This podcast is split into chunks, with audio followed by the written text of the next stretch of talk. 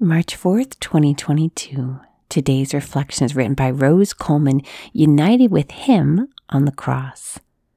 Then your light shall break forth like the dawn, and your wound shall be healed quickly. Isaiah 58 8. I've suffered some painful wounds in these last 10 years. These physical, psychological, and spiritual wounds have sometimes been confusing, frustrating, embarrassing, and overwhelming. Some of the wounds were visible, but many were very hidden. There is a deepening of the intimacy of love when Jesus invites his beloved to be united with him on the cross. The night can feel unbearable and endless, but Christ gently leads and guides a soul through the darkness. There's a fierce temptation to remain stuck in the pain, wallowing in self pity and cowering in terror.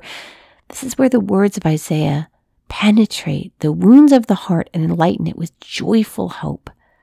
Then your light shall break forth like the dawn. At our baptism, we each received a precious gift presented in our baptismal candle.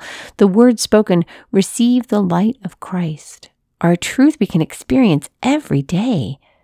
We are united to this light and are radiant in Him.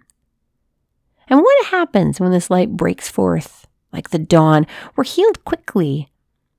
A few months ago, the Gospel at Mass was one of Jesus' miracles of healing.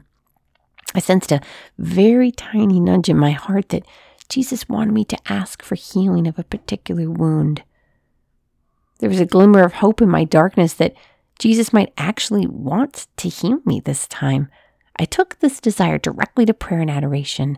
I shared my heart with Jesus, to my great surprise. He healed me right then and there. It was as if he said, You are healed. I want to renew your hope and joy.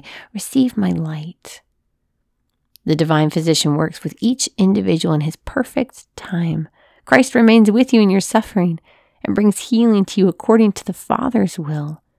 Don't be afraid to ask for healing and live each day with trust in the light of Christ that will break forth like the dawn.